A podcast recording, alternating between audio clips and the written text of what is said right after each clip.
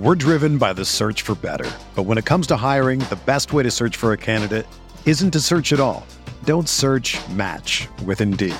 Indeed is your matching and hiring platform with over 350 million global monthly visitors, according to Indeed data, and a matching engine that helps you find quality candidates fast. Ditch the busy work. Use Indeed for scheduling, screening, and messaging so you can connect with candidates faster. Leveraging over 140 million qualifications and preferences every day, Indeed's matching engine is constantly learning from your preferences, so the more you use Indeed, the better it gets. Join more than 3.5 million businesses worldwide that use Indeed to hire great talent fast. And listeners of this show will get a $75 sponsored job credit to get your jobs more visibility at Indeed.com slash BlueWire. Just go to Indeed.com slash BlueWire right now and support our show by saying that you heard about Indeed on this podcast. That's Indeed.com slash BlueWire. Terms and conditions apply. Need to hire? You need Indeed.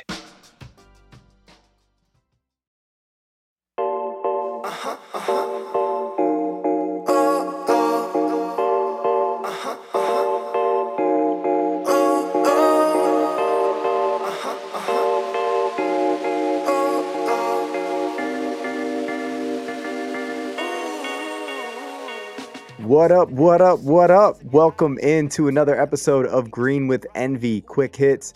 I am today's host, Greg Maneikis, joined as always by the man, the myth, the legend, Adam Taylor. How you doing, Adam?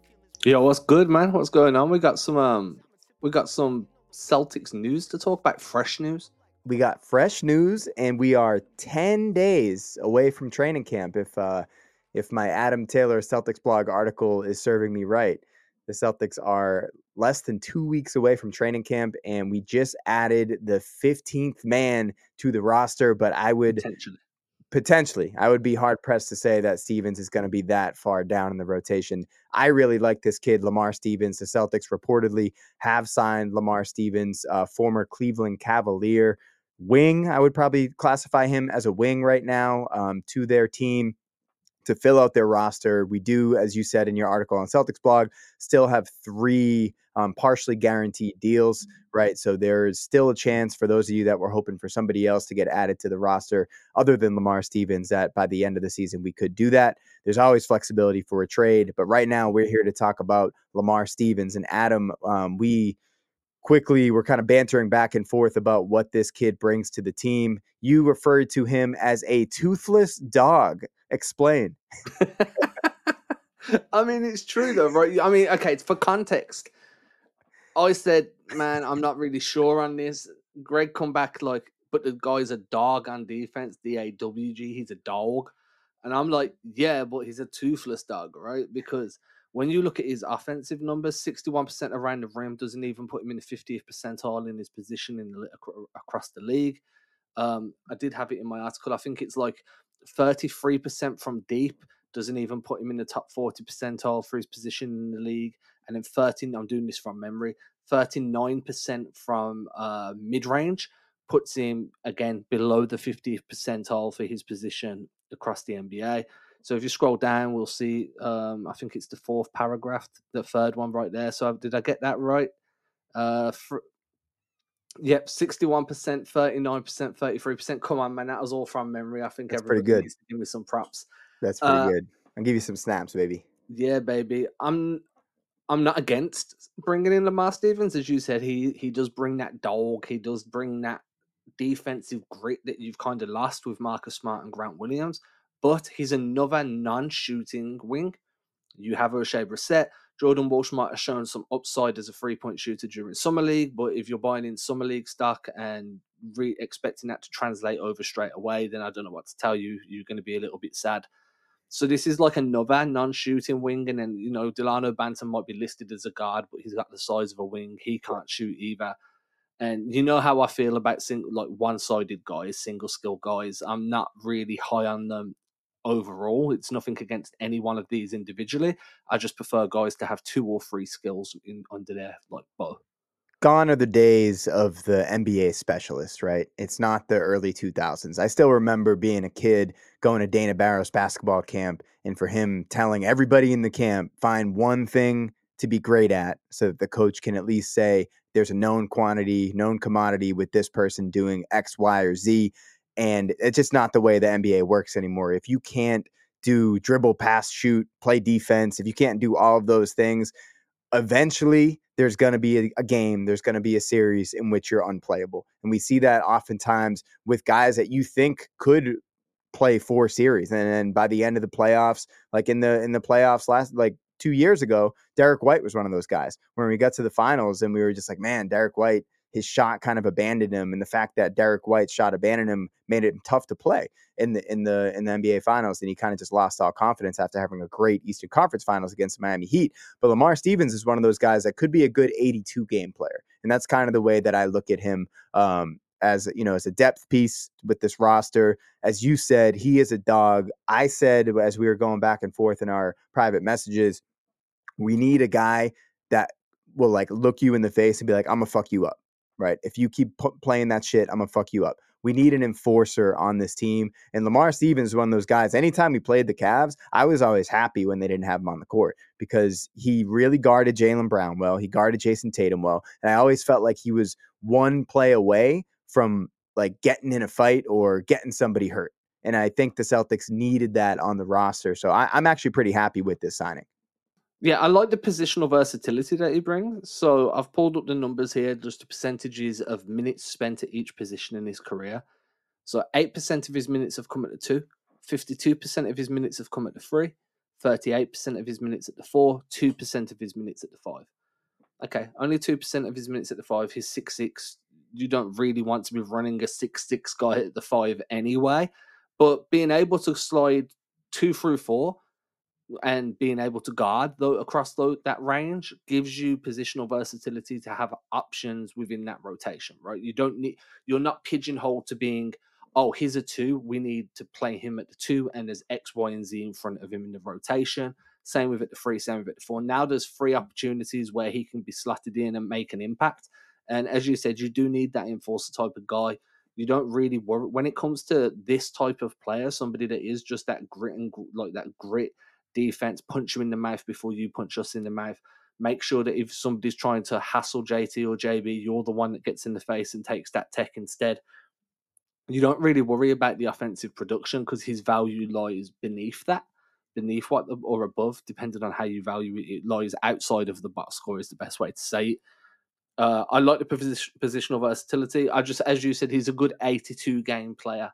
I don't think he is somebody that will be a big contributor in the postseason. But I do think if you're playing like a Miami, he's the perfect guy you want. A lot of coaches you'll see now call it um they call it's not defensive d- defensive oh it's gone out my head as I was talking, man.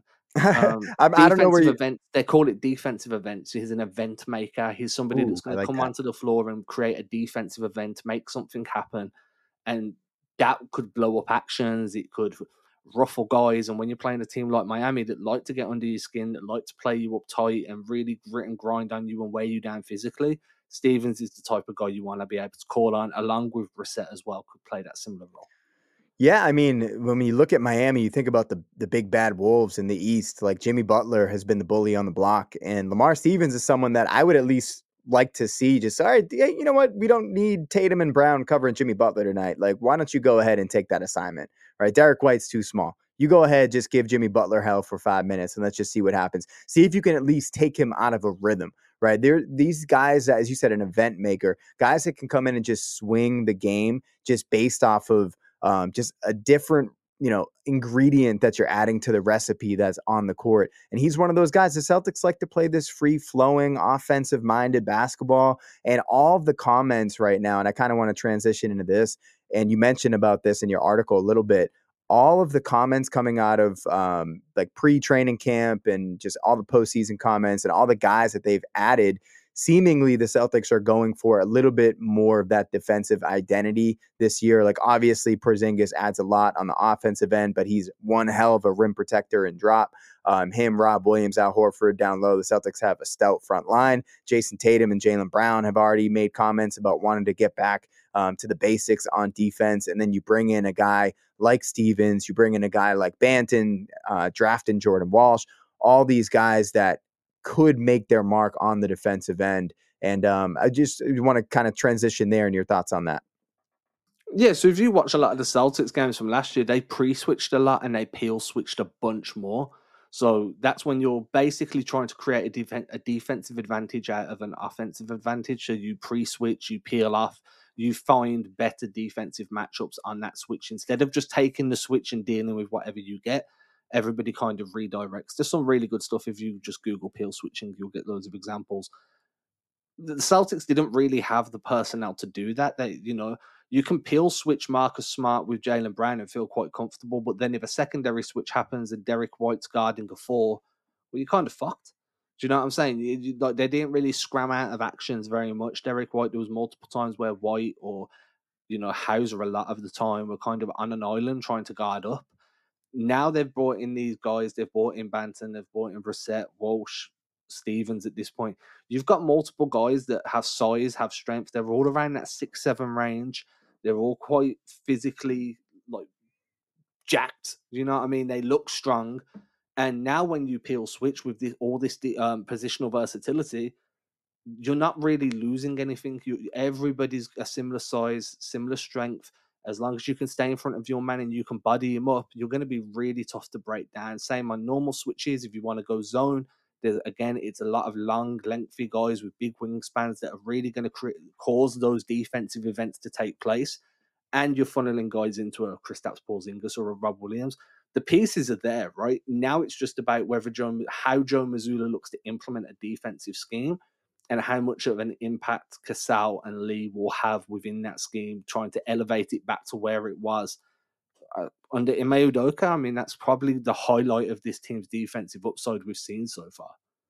Yeah, and I think another thing just to consider with bringing in a guy like Stevens and having these other wings that are defensive minded coming off the bench, because who are they replacing? They're replacing Jaylen Brown, they're replacing Jayson Tatum when they get on the court, right? One of those guys is probably going to be sitting. Um, so you want to give those guys a break, right, to some degree if if you just ask Jayson Tatum for the all 82 games, ask Jaylen Brown for all 82 games to like be top tier defenders, that's a lot to ask because of what they have on the offensive end. You need to be able to give them a break from time to time. And I think that's why it's important to have a guy like Stevens that can come in and guard somebody, like I said, like Jimmy Butler for a few minutes here and there, so that when it's, you know, nut crunch time, then you can say, okay, Jaylen, now it's your turn. Tatum, now it's your turn. You said you wanted to be all defensive players. Well, do it in the biggest moments, you know, and then you're, you're going to make the highlight plays. And in the uh, national TV games, that's where you can really show out on the defensive end. But you can't really ask them to do it for 82. That's a that's just a, a tall task. Um, one other thing I want to touch on real quick, Adam. There was a report about Buddy Hield, and Buddy Hield has been reported to have asked out of Indiana. He doesn't really want to be there anymore. They're exploring some trade options for him. Is there any interest from you? Who would be the complete opposite of all of the wings that we've brought in? A Buddy Hield who doesn't play defense but can shoot the shit out of the ball. Yeah, it's just another single skill guy, right? It's just that single skill is on the opposite side of the floor. Yeah, I mean, look, whenever some, whenever one of the best movement shooters in the NBA becomes available, contending teams kind of lift their heads up out of the sand to see what the market's going to look like. The question I've got for you: You go and try and acquire Buddy Hield. What happens to Sam Hauser then? Because that's Hauser's role right now, and Hauser's probably a little bit more reliable defensively from what we mm-hmm. saw last season. Is Hauser part of that deal? Are you then sending Hauser to team up with Nesmith that's most likely going to get re signed in Indiana because he had a good year when he got a consistent run? Are you hey, going to be willing to do that? If there's one thing I know about Indiana, it's they like guys that look like Sam Hauser. So uh, I, I, would imagine I would imagine he'll be in the deal. But to me, with Buddy Hield's contract, right, it would probably mean you're going to Malcolm Brogdon and saying, yeah. "Hey, man, like, are you happy here? Are you are you ready to commit? Because if you're ready to commit, we're committed to you. If you're really unhappy, like, we can explore. You you were in Indiana before. You enjoyed your experience there. They, I'm sure they'd love to have you back. That Buddy Hield wants to get out. Like, this makes sense. Is that something you're interested in? Maybe, right? I mean, I think you still need Hauser in there as a sweetener because there's a reason that they moved off Brogdon as much as Brogdon wanted to move as well now Indiana are in this really good place where they've got a bunch of young talent. They've got arguably one of the best passers in the NBA in Halliburton. Mm-hmm. They've got um, Benedict Mathurin, I have to Mhm. pronounce that name correctly, who's just really fun to watch, got tons of upside. You know what I mean? I'm missing names here as well. I, I you know, Uh. Nembhard, Nembhard's my guy. yeah, they got Myles in. Turner. They So uh, like, drafted that kid, the power forward, uh, Jarace Yeah, Walker. um, so you know, there's a bunch of young upside there. Bringing in Brogdon to be that veteran makes a ton of sense, but at the same time, he's probably going to have a smaller role there because he doesn't fit what they're trying to do right now, or he's going to get redirected. yeah. I would say what I it's a redirect if he gets moved back to Indiana. It's like a, And- te- a temporary place that he feels comfortable, right? Yeah, and it's just like there's no guarantee that's going to work out. There's no guarantee that Indiana are going to look at that and think this is the deal we need to make. They're trying to move off of one veteran Yeah. because Well, in a, in, in a vacuum, Adam, who would you rather have for this for this year, Brogdon or Hield? Probably Brogdon because where's your where's your secondary ball handling coming from if you move on from Brogdon? You already fill that roster spot by bringing Hield back. Yeah, I think it would just be more and more on Jayson Tatum, right? And Yeah, and that- again, that was it's kinda- like defense though, right? Like as you're Mhm. saying, they need to take a break defensively. Tatum needs to take a break from initiating the offense. That's why you have these other play initiators. it's a lot, man. And there was that. I I think it was Ramona Shelburne. Shelburne reported that they expected Jayson Tatum to play a lot more point guard um, this year. So if they're already asking Tatum to play a lot more point guard, and this is kind of the debate you and I were having the last time we got together, like do we do we expect Brogdon to be more on ball or off ball? And with Tatum, you know, Derrick White not being like a true playmaker, Brogdon not being a true playmaker, they're like hybrid guards.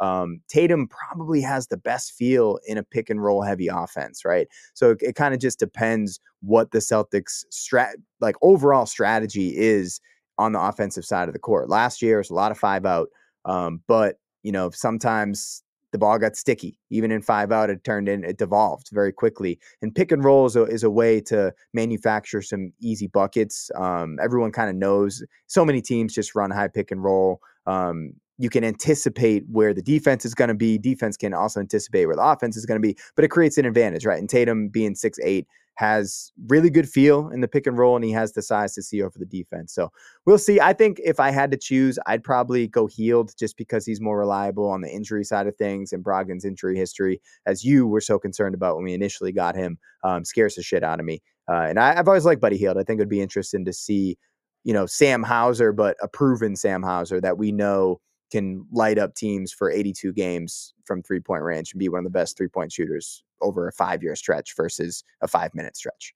Yo, so if they did that, I'd be down. But then you probably do have to go and look at an Austin Rivers waive, Mm-hmm. maybe waive Banton, take the 200k cap hit because he's guaranteed for 200k. Goes up again in a few weeks, if I remember correctly, and then it goes up to a fully guaranteed deal on January 10th. So you'd probably want to get that. If you did get that deal over the line, you try and waive Dalano Banton or whoever, you know, or Cornet or Svi. Again, Svi gives you pretty much what Hield gives you. True. I said it on Twitter earlier today. I keep forgetting he's even on the goddamn roster. You you reminded me when I saw you tweet that. I was like, oh yeah, we did get Svi.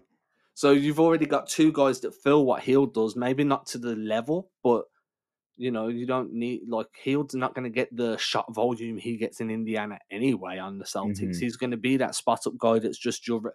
I like to call them release valves. Right, the pressure builds up on the ball handler. You've got a release valve waiting for a catch and shoot opportunity. He's Yeah, but Buddy Buddy. Hield's a top five shooter in the game. You know what I mean? Oh mean? yeah, So- no doubt, no doubt. But to, if you do that, you have to waive another one of your wings, so Mhm. you can go and bring in another veteran guard, and then you know you probably are looking at like an Austin Rivers type guy. Maybe elevate Pritchard into Brogdon's role, and then have Mhm. Rivers in the role that we're expecting Pritchard to play this year. But again, that's putting a lot of pressure on Pritchard. Didn't play much last year.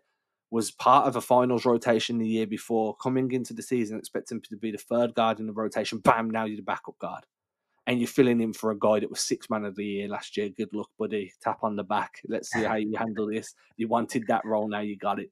Um, I'd do it though. I would, but I feel like there'd have to be another move with it. Otherwise, it just the roster right now the roster looks balanced. It would quickly look a little bit uh big and wing heavy compared to guard. Speaking of quick, this was a Green with Envy quick hit. So we're going to send you out here. Thanks for tuning in. Uh, we'll be back this weekend. Adam and I will probably be talking about some stuff looking ahead to training camp. So look for an episode drop on Monday. This will be up here on our YouTube and also on our pod feed. We miss you, Will.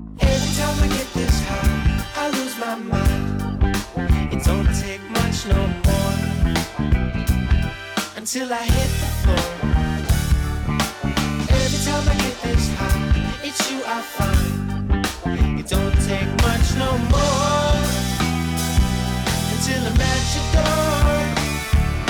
You cut me to my core, baby. What can I say? You got me on the floor, you know I came to play. I know I shouldn't, but you seem to take my pain away. And every time I score, Jayson Tatum fade away. I close my eyes and I'm floating.